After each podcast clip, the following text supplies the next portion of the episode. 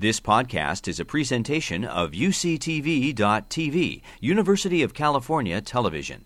Like what you learn, help others discover UCTV podcasts by leaving a comment or rating in iTunes. Thank you very much. Um, I'm delighted to be here. First of all, I want to thank the Walter Capps Center for the invitation.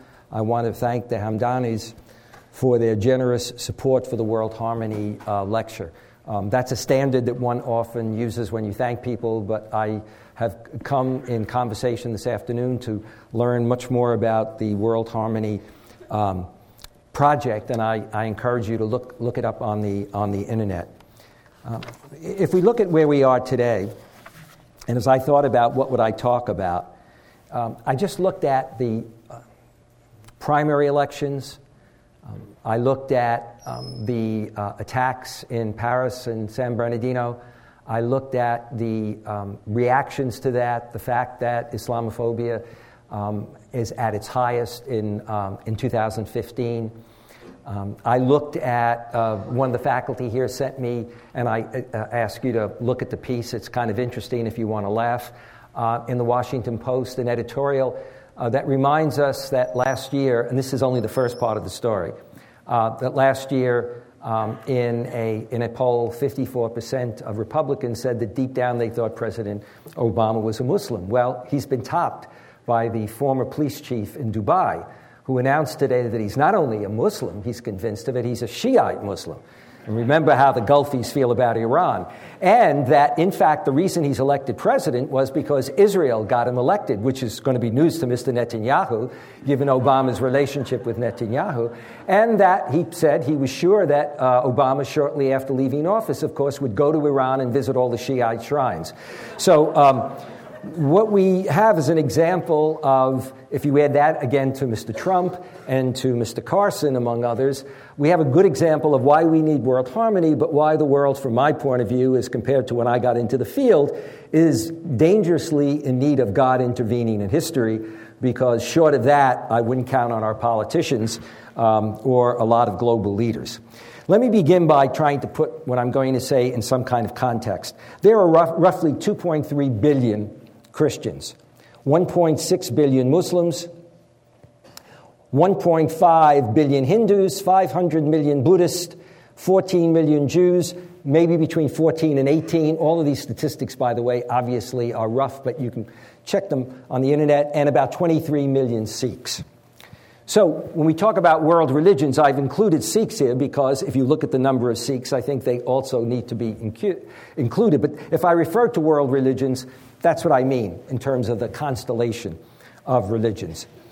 Islam is the second largest and the fastest growing of the world's religions, uh, both uh, globally uh, but also in America.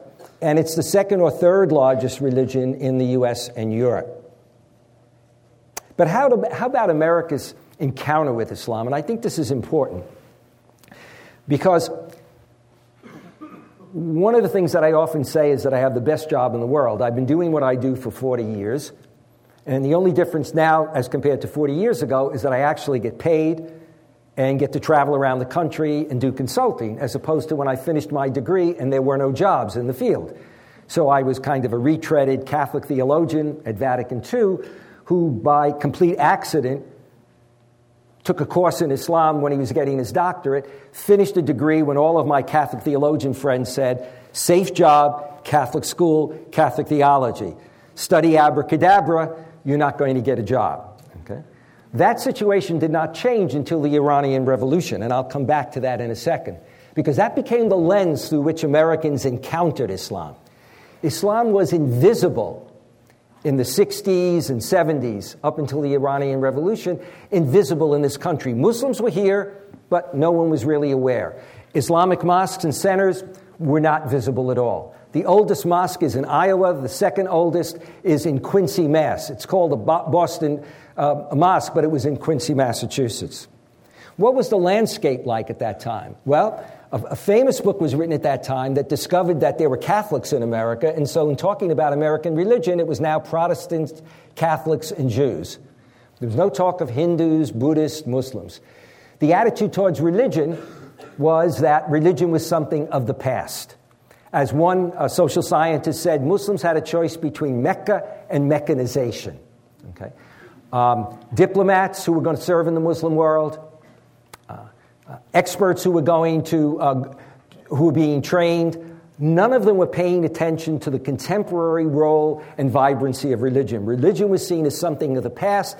To the extent that it existed, it was part of tradition, and in fact, that was a backward force, so why would you study it? The social sciences didn't deal with it, and the national relations didn't touch it. Professional organizations like the Middle East Studies Association, uh, even up until the time that I almost became president, not almost, I did become president, but almost to the time that I became president, um, didn't even cover Islam. The American Academy of Religion had no coverage of Islam. The American Academy of Religion, the largest professional organization of, of religion uh, experts. So that was, that was where we were there.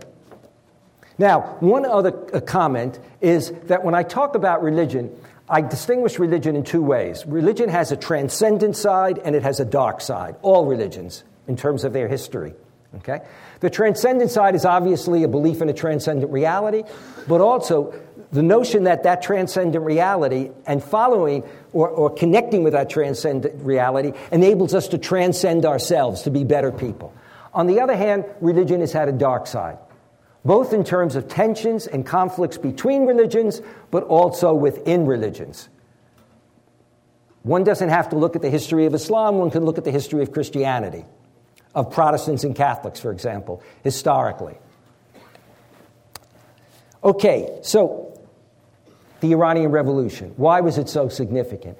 Against that background, the idea that there would be a revolution in Iran, that the Shah of Iran, who had the second largest military in the Middle East after Israel, had oil wealth, could speak English, and with his wife show up on the Today Show, therefore, obviously, was civilized uh, had a modernization program, could be overthrown by an opposition that did not fire a bullet, and be overthrown if you could have pictured the Shah of Iran and then put a picture of Khomeini next to him by a man who looked old, a man who most people had never seen a Shia Ayatollah, and a man who'd been out of the country for more than 20 years and living in a suburb of Paris.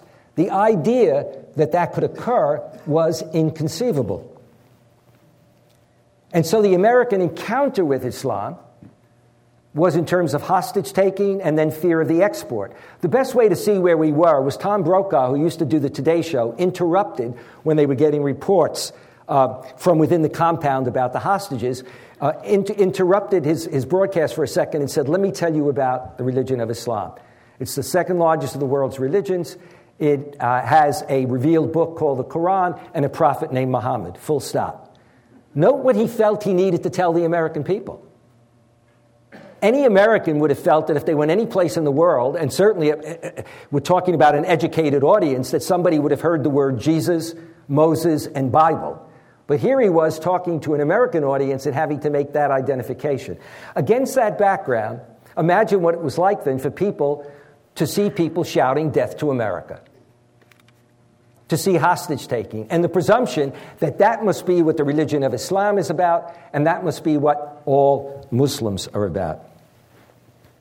In the 1990s, you then had a series of, of, of uh, articles appearing in Europe and America where suddenly Islam was seen as a triple threat.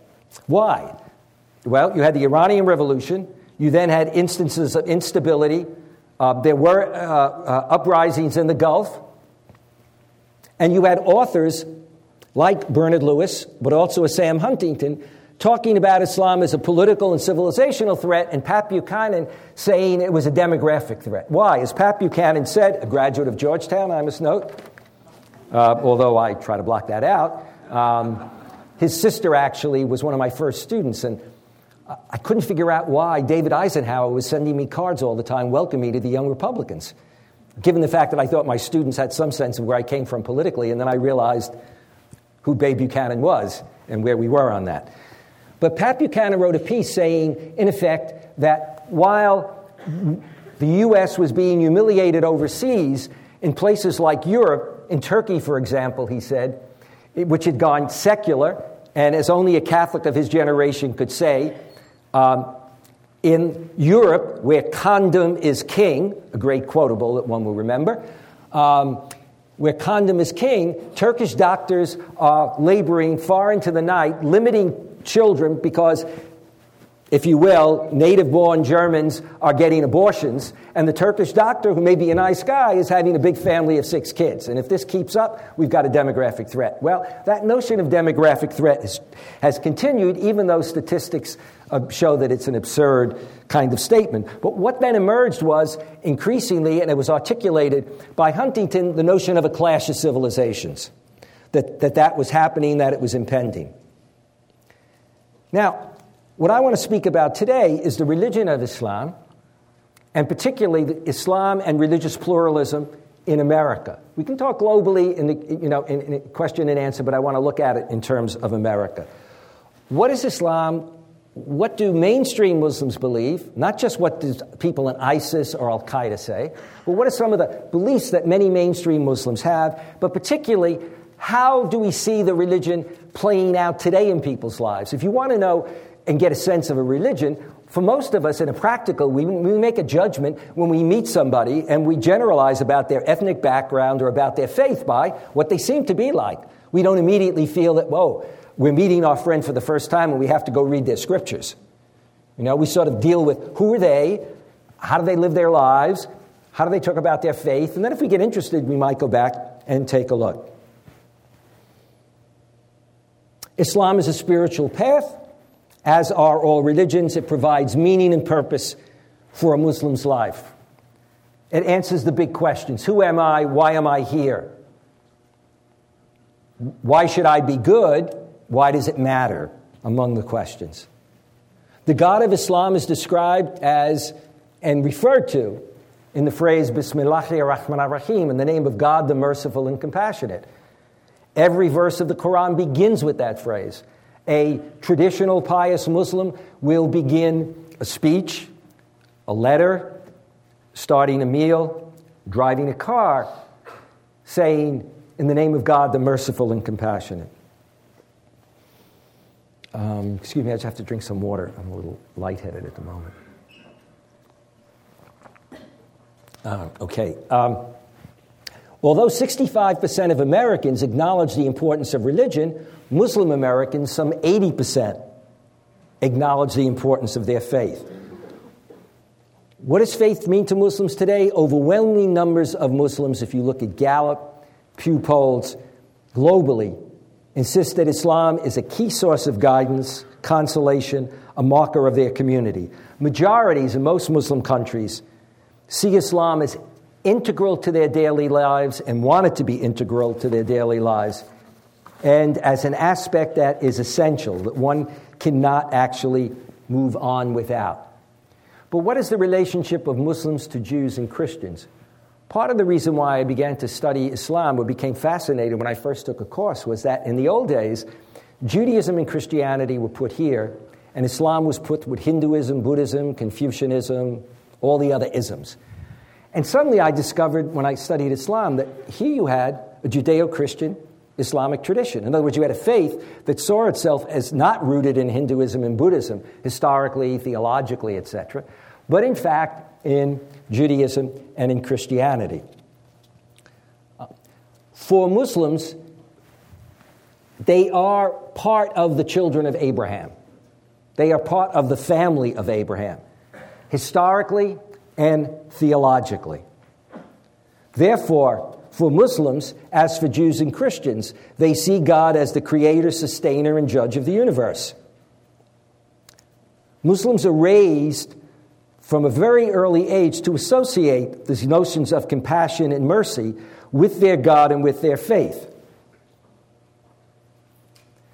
Muslims view creation as God's creation, but God's creation given to humankind as a trust. And it is, it is human beings that represent God and are to see and create a world in which there is justice and peace. The Quran has many passages that make uh, refer to that. And so the Quran becomes the cornerstone, the revelation of God. The prophet is seen as the ideal exemplar, the model, the model to be followed. He is, in the words of some, the living Quran. But what about this Judeo Christian Islamic tradition? Muslims don't see Islam as a new religion. We see Islam as a new religion, whoever we are, okay? That's just rhetorical. Um, they see Islam and the Quran as, in fact, part of a continuing flow of God's revelation to humankind. First made to Moses in the Torah and to Jesus in the Gospels. As the Quran says, we sent Jesus, the son of Mary, confirming the Torah that had come before him. We sent him the Gospel, in which is guidance and light, and confirmation of the Torah, a guidance and an admonition to those who fear God.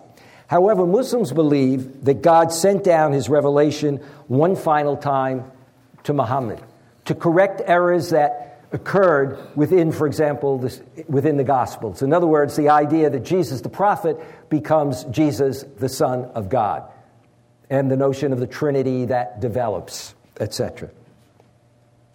Now, how's that to be done? Well, anyone who uh, becomes a follower of a faith, and certainly this would be true in Judaism, Christianity, and Islam, one begins to say, then, what do I need to do? How should I follow that God who is my creator, my sustainer, and my judge? And Islam, like Judaism, actually then develops the law as providing a guidepost. In Christianity, it tends to be doctrine or dogma. In Judaism and Islam, it is law. And so Law gets developed as a way to lay out a moral compass, or, if you will, a blueprint, an ideal blueprint on what one should be. But let me make a distinction here that is debated among Muslim scholars and non Muslim scholars. I don't think there is any debate myself.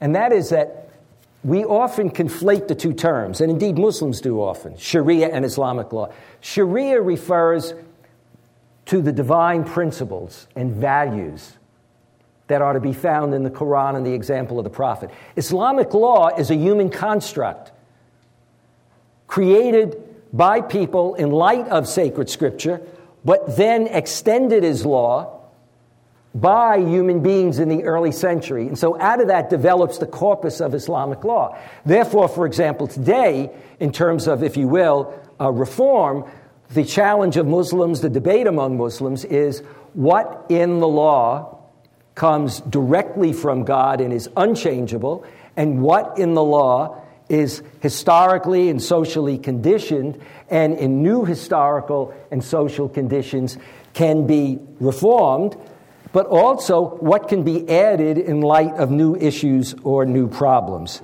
This is sadly lost on Rick Santorum uh, Michele Bachmann, and crowd, which is why I'm finishing a book called What Everyone Needs to Know About Sharia to be published by Oxford. Unfortunately, it won't be published this year, so I can't tell you it's the ideal Hanukkah, Christmas, or Eid gift. But if you go to Amazon, you'll find a lot of other my books that you can get for the holidays. Okay, I had to do that little plug. Somebody's got to pay for the house. All right, now, um, let me then move to and emphasize the importance of this moral compass for Muslims. At the heart of the moral compass are what we call the five pillars of Islam, which I'll do very briefly, but I know there are some students here um, and who may not have a background. By the way, I want to apologize to the undergraduates who I was supposed to meet for lunch, but uh, I spent most of the day in bed, unfortunately, um, and I just couldn't meet with you. But I know some of you are here. Those of who aren't are certainly going to suffer in hell, but that's another question. Uh, oh, I forgot we're being, oh, I'm being recorded. Oh, geez. All right, okay. We'll edit that one out. All right. Now, um, basically, when we do polls, we discover that majorities of Muslims, however different, want to see Islamic values and principles in their lives and in their society. Now, what they mean by that can really vary. It shouldn't surprise us that majorities want it because if you look at the U.S. in a major poll done by Gallup, a majority of conservative Christians, Protestant and Roman Catholic, or close to a majority, want the Bible as a source of legislation. Actually, it is a majority. 44% say the Bible should be a source of American law. 9% say it should be the only source of American law. Depending on where you stand, that may be enlightening or perhaps perplexing or maybe even a little frightening, depending on how you see it. Okay. What does the Quran have to say about diversity and about pluralism? What does it have to say about the people of the book, Jews and Christians, a concept that then has been extended uh, to people of other faiths? The Quran affirms God's decision to create not just a single nation or tribe, but a world of different nations, ethnicities, tribes, and languages. God says, O humankind, we have created you male and female and made you nations and tribes so that you might come to know one another. It recognizes the human community's religious diversity and support for religious pluralism with texts like, To everyone we have appointed a way and a course to follow. To everyone we have appointed a way and a course to follow. Or again, for each there is a direction toward which he turns. Vie therefore with one another in the performance of good works. Wherever you may be, God shall bring you all together on the day of judgment. Surely God has the power over all things. Jews and Christians are referred to as people of the book, and something that Mr. Baghdadi and bin Laden tended to miss and have missed is the Quran in chapter 2, verse 256 says there is no compulsion in Islam. There is to be no compulsion in Islam. But who are these Muslims in terms of our fellow citizens.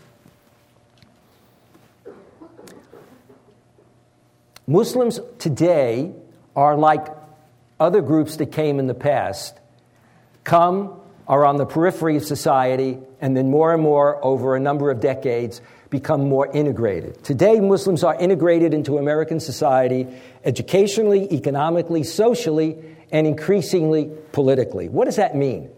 Education is a priority. What does that mean? Muslims are second to American Jews in terms of religious communities, in, in terms of uh, most educated community, second to American Jews. 40% of Muslims have college degrees, of American Muslims, versus 29% of Americans overall. Muslim women are statistically as educated as Muslim men, and brighter, but that's another story. Socioeconomically, they span the, the spectrum professionals, lawyers, doctors, actually, in correct order for most of my Muslim friends, doctors, lawyers, engineers, okay? Then maybe corporate, um, but it goes right down to 24% of, of American Muslims are uh, people who started their own companies, uh, to people who drive private limos, who drive taxi cabs. So they span the economic uh, uh, spectrum. 70% have a job versus 64% of Americans overall. Among those who are non working, 31% are full time students versus 10% of our general population.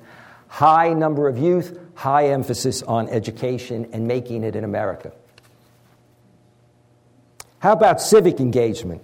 Muslims are in Congress, they are mayors, they increasingly run for office in the military, police, firemen. Some were first responders, some died at 9 11.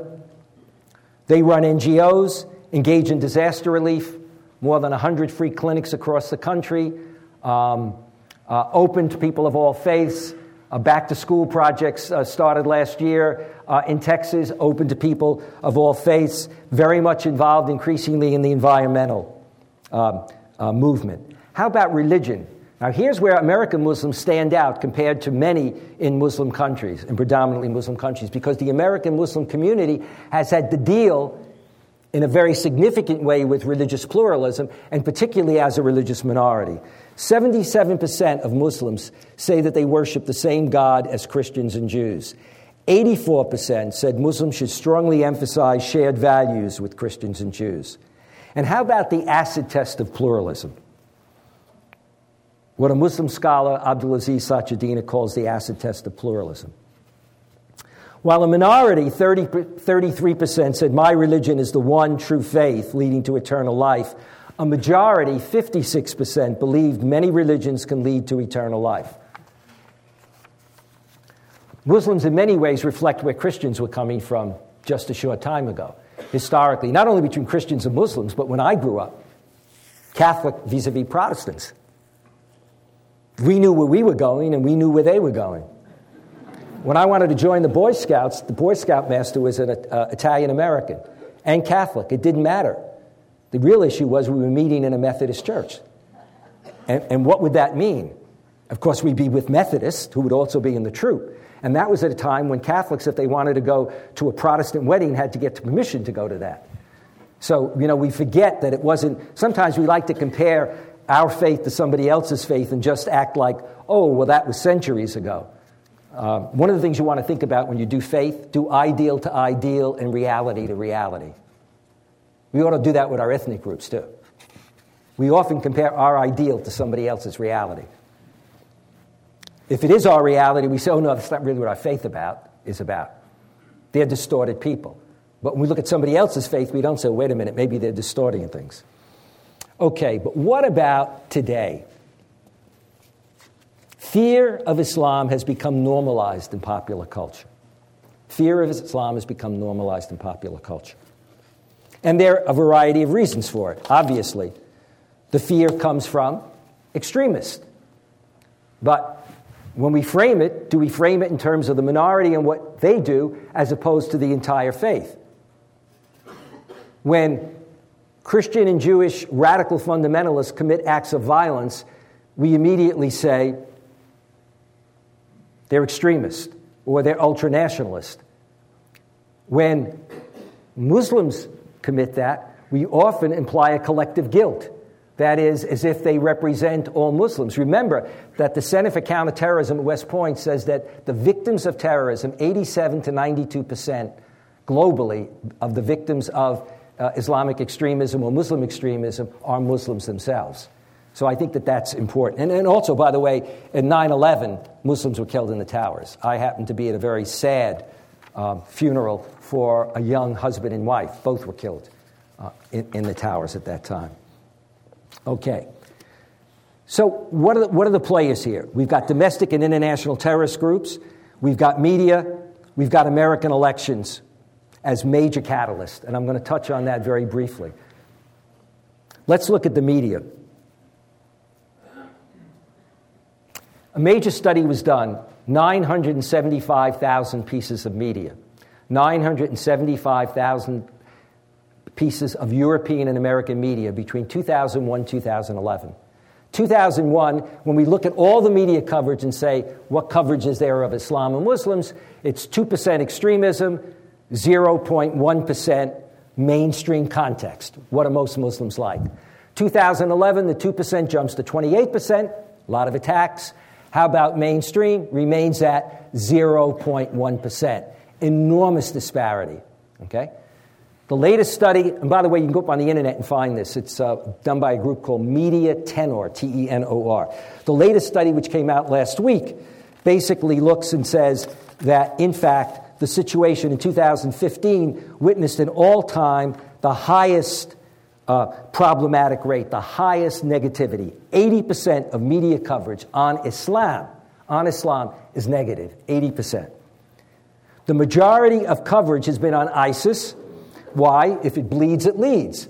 That's what sells newspapers. You know, you look at the media. I'm going to go a little bit over time. I was trained by actually Castro and Gaddafi in terms of speaking. So actually, um, this is, this is true. You think I'm making this up. The university is providing a free breakfast, which will be served towards the end of my lecture. and then take me to the plane. Okay. But when we look at normal coverage, mainstream coverage of Muslims, 50% is negative. And when you look at when they feature individual Muslims in the world, the main people covered are warlords and jihadists not Nobel laureates, not prominent professors, not corporate leaders, not senior members of the National Institute of Health, etc., etc. So that's where we are really moving towards. Images of Islam and Muslims tend to be in terms of three things war and conflict, terrorism, and violent jihad. Even though, as deadly as that is, it represents a fraction of a fraction of the world's Muslims. And even if you add up most of the people who've been killed by terrorist actions, it pales in terms of the levels of violence that exist in America today. And I won't get to it in my talk today, but I can tell you this, which you don't see in the media. The FBI report this year on the main terrorist threat in America, and they base it on cite the Southern Poverty uh, Law Center, which said this two years ago, but reaffirmed the magnitude this year. The number one terrorist threat in America are white anti government groups and militias, a number of which are Christian identity informed. Okay?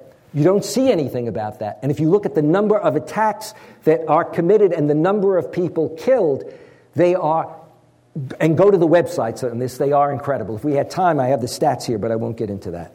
What about American attitudes towards Islam and Muslims? Ask what they admire about Muslims. 55% say nothing, I don't know. A majority still say they don't know a Muslim, which is pretty tricky. 33% believe that Muslim Americans are more sympathetic to terrorists. Today, 27% of Americans have a favorable, favorable opinion of Islam, down from 35% in 2010. Why is that?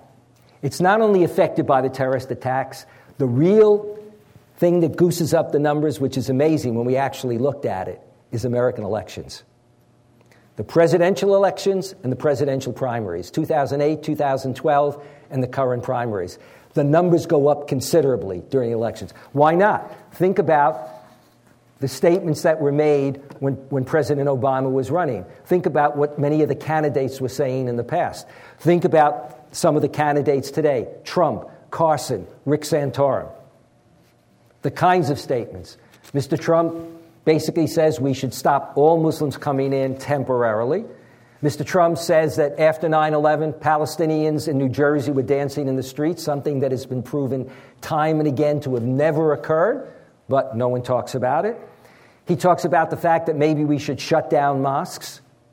Mr. Carson says a Muslim cannot be president. When it's pointed out to him that would be against the Constitution, he refuses to change his mind. And in both their cases, the day after they say what they say, their numbers go up and their fundraising goes up. So we've got a problem there. Now, this problem is generated very much by social media, and that's what I want to kind of uh, uh, pull together for you uh, just very quickly. Social media is the main arbiter of popular culture today, not mass media. It used to be mass media drove social media, now it's the reverse. Um, I'm not going to get into the details, but I'll just be very brief. I spoke in Dallas. Pamela Geller, who's behind a good deal of the, uh, the falderall over the mosque at Ground Zero, uh, who also has been involved in all kinds of crusades as it were, with regard to uh, Muslims, uh, noticed that two of the five speakers that were going to speak at a Muslim community fundraiser in a suburb of Dallas uh, were people she didn't like. She mobilized with her Twitter her people across the country and called upon them to come to this uh, area in Dallas. We then had police, SWAT teams, helicopter, and FBI at that event. Okay? Pamela Geller did not get her pound of flesh. She had 350 people showed up. There were some altercation. So what did she do? She went back to the same place months later and then had the event of the cartoon of the prophet, which then did draw two terrorists who came from Arizona and committed a crime. Okay? But Geller's activities are what then got it onto the O'Reilly show. It used to be just the opposite. When Ed O'Reilly would do something, it would then go to the internet. Now, why do I say that? When we look at studies that have been done based on IRS returns, please note this based on IRS returns, which are public, we find that the Center for American Progress did a study that over a 10 year period, seven major philanthropies, the money that they gave, whether they knew where this was going or not, okay, seven major philanthropies gave $42.5 million to people who are known Islamophobes and have Islamophobic websites, the kind of people that Anders Breivik, the Norwegian terrorist, cited in his book as you know people that he admired, ideas that he liked. Another study showed that in a three-year period, 100 and $12 million in a three year period went to similar organizations. So you've got this well funded group. It's a cottage industry. Some of them have titles like Jihad Watch, but others have titles like you'd want to go look at Pajama Media, American Thinker, Family Security. Who isn't for family security? Okay? So you have this enormous influence and then the impact that occurs from that. And I think that that's what we have to become more and more aware of. The elections you already know, so what can I say about where do we go from here? Where we go from here is what can we do about this? America in the 21st century is extraordinarily multi ethnic and multi faith. And we're growing. Wherever you go now, you see Hindu temples, Buddhist temples. I gave a talk in Mississippi. You can tell I'm from New York in my attitude. I go to the University of Mississippi. I go and talk at a mosque as well. And then I come back, and another mosque invites me. And I thought, there were two mosques in Mississippi? You know, I mean, it's, you know, I mean, wherever you go, there are mosques, there are Islamic centers, there are Hindu temples, you know, uh, in the middle of, uh, of anywhere. That's the society we're in. Diversity is a plus, it's not necessarily a danger. Multi faith relations based on mutual understanding and respect, a religious pluralism that acknowledges religious diversity, though not necessarily an agreement on doctrine, is critical in our times. Recognizing our shared beliefs and values, as well as acknowledging our differences, is also an important part of what it means to be American. It plugs right into our notion of citizenship and civil liberties. Without that, it is threatened. There's a document done, a common word between us and you. What's the basis? A common word done by more than 300 uh, major Muslim thinkers and then distributed to the Pope, the Archbishop of Canterbury, many of whom the top re- Christian religious leaders signed off on. It basically says we have our differences historically and today, but we live in a global world and we, sh- we do share things in common. Not just security and stability, but faith, love of God and love of neighbor. These are two commandments that all three accept. And if you go to their website, you'll see they lay it out from Scripture.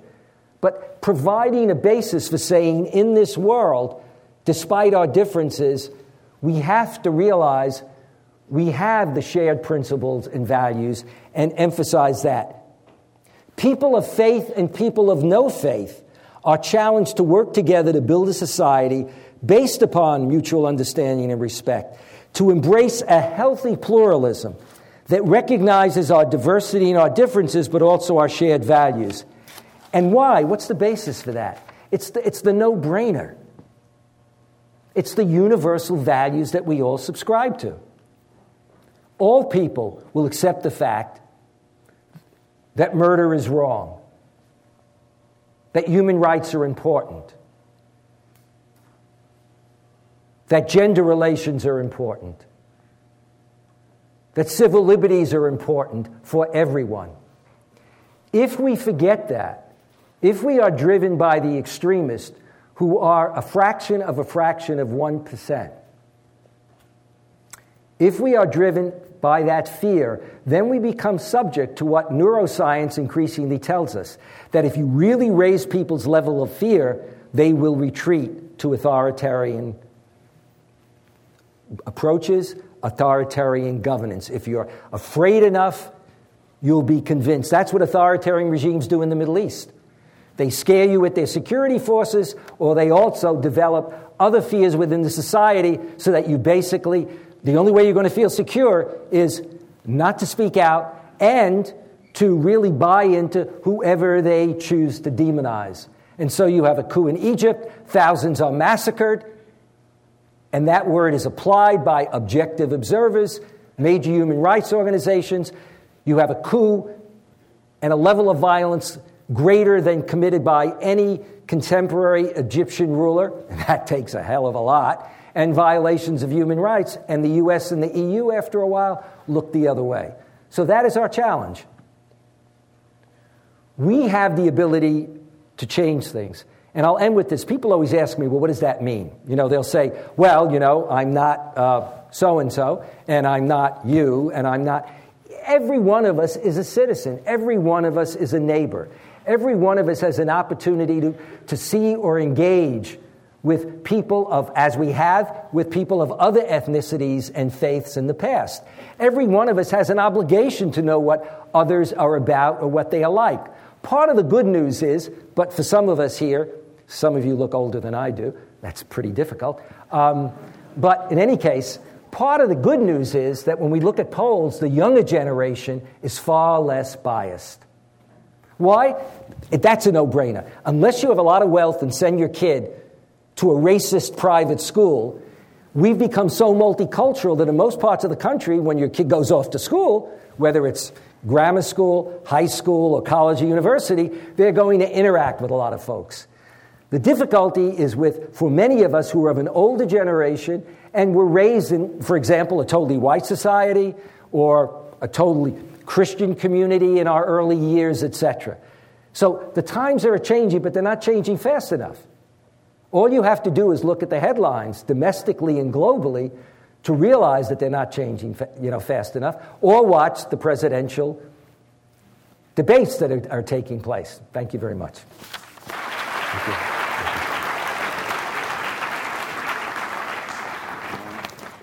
Thank you very much, uh, Professor Esposito. We will now have um, three panelists. First panelist, which would be Imam Yama Niazi.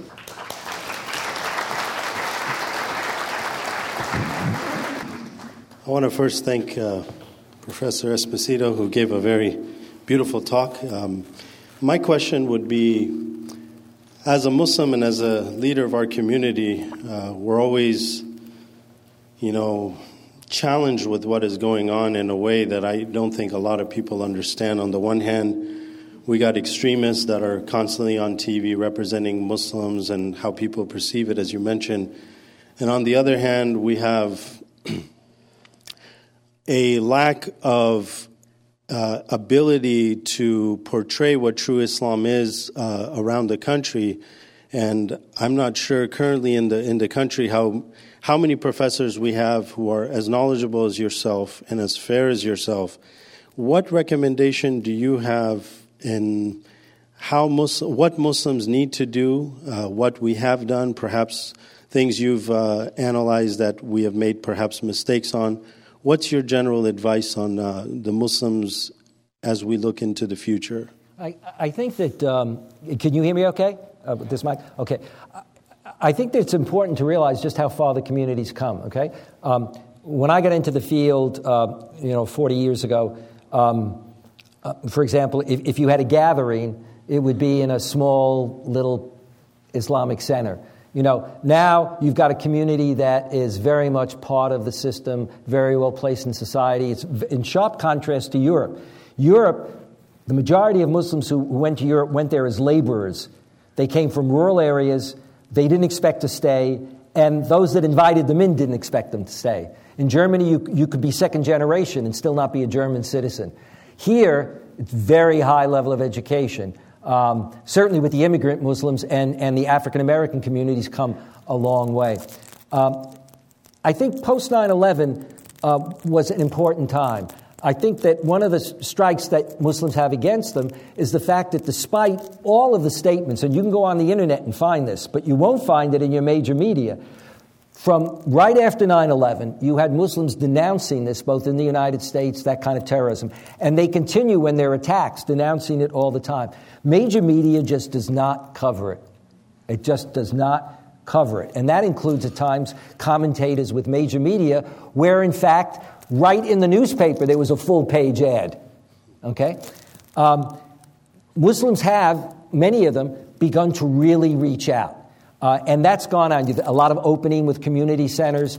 Um, and I think that needs to continue. I think that also um, the extent to which I've been really happy about this, uh, Muslims are now moving the way in which many of us who are ethnic Catholics uh, or even Jews when they first came. You know, at first you come, you stay in your community, you try to go to your schools, you, you know, uh, etc., uh, and you have your own social services and welfare. But now, when many of the NGOs are reaching out to that broader community. I think all of those things are ways of reminding so many Americans who still say they don't know a Muslim who you are, where you are, and where you are in the society. You know what I mean? That, that in fact you are the neighbor, you are that fellow professional. I remember my wife about 10 years ago had a bad accident. Uh, we lived across from Georgetown uh, Hospital at the time. I rush into the hospital. The first guy that comes in is in his 40s, he's an Iranian. The second person that comes in is a Saudi who's a resident. Well, that's a different story. He's a resident. I don't quite, you know, it's his first year. But I mean, the first two or three physicians that came in, that would have been un- unheard of in the past. So I think it's really important that, that, that uh, Muslims be out front. But I think also that it's important, and I know this is a debate among Muslims, Muslims should not give in to this idea that they have a collective guilt. You know, they shouldn't allow people to guilt them. I mean, you know, I was raised at a time when the mafia was thriving. And in a time when you looked at TV, the gangsters were mafia. And if they weren't identified as mafia, they sure as hell looked like me. You know? The nose, the complexion, etc. Okay? And the reality of it was, a lot of people would talk to me as if I had connections. Okay? Even today, I was in a meeting in the Middle East with top diplomats, and they were talking about getting something done, and I kiddingly said, but with a straight face, if we can't get that done, I'll send my cousin Guido. I am not kidding. Half of them looked serious, you know? And my line now is, of course, you know, uh, the Pope excommunicated the mafia. So for cousin Guido, why break your legs? I can kill you. It's a mortal sin. They're both mortal sins. But I mean, I think that that is something that Muslims have to be sensitive about. Otherwise, you allow the Islamophobes in our society to, um, to make you feel less power, empowered than you are. Your educational level, your economic level, and your rights as citizens demand that you act otherwise. Thank you. Uh, now we'll have our second panelist, uh, uh, Professor uh, Kathleen Moore. Brilliant. I think we uh, got a taste of, you know, increasingly we tend to look to Georgetown and specifically to the Prince Alwaleed Center of, uh, for Christian for Muslim Christian Understanding to help us understand you know, the relationship of the West with the Muslim world. And I think we got a little bit of a, an insight tonight about why that is so. So thank you very much for that brilliant talk. Um, I want to build on what you were talking about. You said that each of us have within ourselves the capacity for transformation, and we need to look inward for that. Rather than looking to the Muslim community to make the change, I think we each individually need to look within see what we need to change to resolve this problem. So, with that in mind, you know, you talked about, uh, I want you to say something about Georgetown's role in shepherding the Common Word Project. And these are theologians and scholars who are talking about um, theological um, um, differences and theological similarity. How does that translate into how people live their everyday lives and find some guidance from their scripture to make that transformation that you're talking about? Well, I, I think a, a, couple of things. I, I would encourage uh, some of you to look at our website for the center, but if you're interested in the, the, the question of what I was discussing tonight, uh, anti Muslim bias, or what we call Islamophobia, uh, if you go to bridge.georgetown.edu, bridge.georgetown.edu, you'll find, for example, all kinds of data, not just on, on, uh, on um, uh, bias, but you'll find data if you want to know about Muslims in America, Muslims in the world, all kinds of information about Muslims and about Muslim Christian relations, about issues with regard to Sharia, etc. Um, you know, what's interesting about Common Word, just watch this now, and please just be really honest about this. Would you raise your hand if you know anything about a common word? Okay. We have uh, one, one, one and a half. Um, I don't know whether somebody's doing their hair or whatever. All right.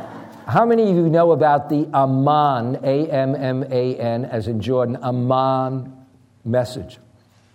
Probably one, all the way in the back. Two, okay. All right. Think about that. There's your indictment of the media. The Amman message was done quite a few years ago where major Muslim leaders not only denounced terrorism, but denounced it in a way to delegitimate Al Qaeda and bin Laden. Okay? How many of you know about Letter to Baghdadi? Letter to Baghdadi. Letter to Baghdadi was done by major American Muslims and some others, addressing Baghdadi point for point and taking him on in terms of his understanding and interpretation of Islam. We don't, we're not aware of that. I think that part of what we need to do to embody the spirit of a common word is just take the heart of it. If we're believers or if we are not believers, we all certainly accept the idea that we ought to be concerned about our neighbor, that we should do unto others as we would have them do unto us, let alone for believers also love of God. Just embodying that in one's life so that practically when you when you hear or see something, you question it a second or third time. When Sean Hannity does a rant, you know, even though he can be entertaining, but when he does a rant about that, you at least double check on what's the accuracy of this and what are the implications. Because the problem is there are enormous implications.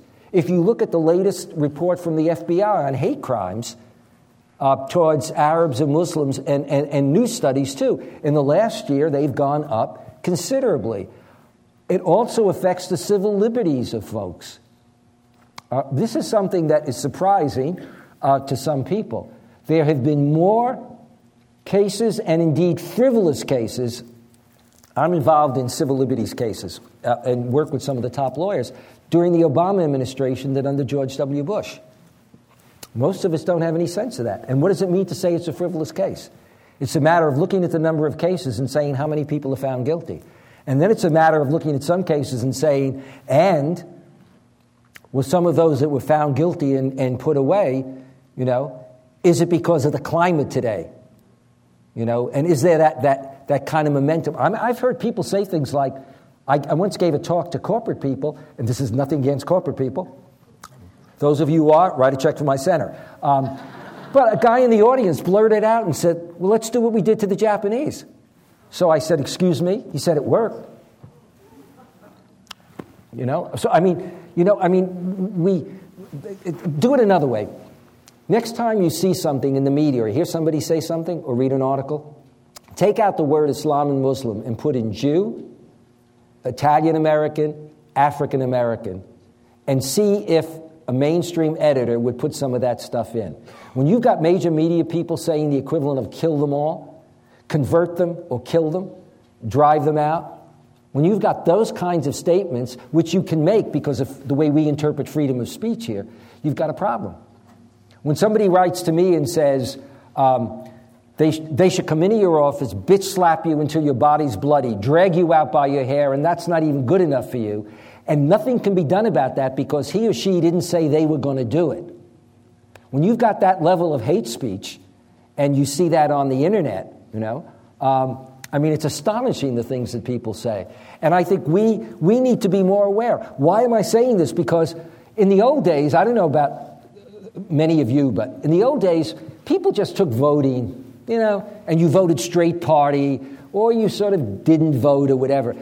We now determine who's in there, and they determine whether we go to war, they determine whether people hate us, and without the draft, we're willing to go to war a hell of a lot more. Three quarters of the Congress would not be so quick to want to talk about intervening, you know, if it weren't their kids. So we have, we have a way to really change this world in which we're living, you know. Uh, we may be upset with America, but do we really need to listen to some of the really racist stuff that's being put out there by some of the candidates? I don't think so. Finally, we'll have the Reverend Steve Jacobson, who is the co director of La Casa de Maria Retreat Center in Montecito. Thank you. Um, wonderful to have you here. I've read your books and my interfaith work and always been inspired. For 16 years in town here, I was a pastor and uh, did interfaith work. Um, and then at one point, I realized, you know, we're, we're, having these polite meetings. We get together for things. We chit chat. We never get to know people deeply. So I had a grant, a project called Sons and Daughters of Abraham, group of people from the synagogue, a group of people from the Islamic Society, and people from my congregation. And the idea was we meet together every other week. Grant paid for the food, and we meet together and just get to know each other. I remember the first time that we met, and a number of those folks who are in the project are here. Um, we were in a restaurant, and one of the Islamic women came up to introduce herself, and I saw her in the hijab, and I had an adrenaline. Even though rationally I'd been studying other religions, I was a rational person, but I just felt this kind of like, hi, just kind of this reluctance. But week after week, you know, we we get together, we started to know each other, we, and then we got to a point of trust. We started asking each other all kinds of questions. It really became a, a strong community. And towards the end of that, I read Malcolm Gladwell's book, Blink, and he talks about bias and racism and talks about how it's really a lot of it is about our, our, our, the bank of visual images we have with associated emotion and i thought about how as you've said all this media stuff if i see a woman in hijab or a muslim it's often got kind of a threatening soundtrack it's got a kind of an ominous tone narrating it. And if that's all I see, my rational mind has a hard time counteracting that reservoir. But by the end of that project, um, I, I, really felt I, would forgotten about that. And after it, I was going on a plane to New York. Some women got on with hijabs, and my reaction was like, "Oh, gee, I, I would like to meet them." And I thought, "Whoa, my body chemistry's changed." I didn't get that adrenaline rush because it became visually familiar. And I'm, I'm, wondering, as you travel the country, where do you see those kind of interactions between Muslims and people of other faith um, that really have lasting power and, and uh, deepen, and, and how can our community take that direction? Well, it's interesting. I, I, was getting on a plane a number of years ago, and uh, I was in my favorite part of the plane in first class. And um, I was convinced that that's what I was born into the world for, to ride in first class. And this tall guy gets on in a blue cassock, okay? Turns out that he is a bishop, okay? But raised in Long Island, and I'm from Brooklyn. But he's tall, blue cassock, beard down to here, long hair, and an incredible leather case. So he's clearly a bishop doing well. In the conversation, he starts talking to me, and he says to me, in all honesty, he said, You know, when I see these really Orthodox Hasidic Jews, and they have their phylacteries. He said, just uncomfortable. He said, and I have to admit, you know, when I see women in a hijab sometimes and men with a beard and a little cap, and I finally said to him, Did you see the way people in economy were looking at you? You know? Mean, he was raised in New York. He's within his own community now that he's a bishop all the time. Okay? Where I see it is, I see the negative side at times, you know. Um, um, I mean, my wife and I live in different parts of the country, and so depending on where you are, you can see that. Um, but where I do see it is people, for example, uh, in um, develop a little book club, and, and they're not into big numbers. So if it's only 10 of them or five of them, they get together regularly. Sometimes that mushrooms, sometimes it doesn't, but there's a change. Um, parishes start getting involved. Uh, Catholics were very slow to come to it. I used to be invited, uh, after 9 11 or even after the Iranian Revolution, I'd be invited by Protestants to preach during the main service. Now, a Catholic response would be, yeah, so what? I mean, you know, it's not like the Mass. I mean, maybe that's it, because whenever they invite me, when I finally got Catholics, it was always, how about in the basement of the church on a Tuesday night? You know, to, you know. All right, now I begin to see more of, you know, a cross fertilization. And yet I can also say, I was, uh, I was in a parish recently where it was clear, as progressive as the parish was, and the pastor was progressive, they were afraid to touch, even have a lecture on Islam, because they knew that a number of the older members of the community, and it's fair to say older because almost all the members of the community were older, um, that you know they would see red, even to even have that program. So, you know, I see it uh, particularly uh, in situations where people work together in community. And that's what I say to people work as fellow citizens. You've been listening to a podcast by University of California Television. For more information about this program or UCTV, visit us online at uctv.tv.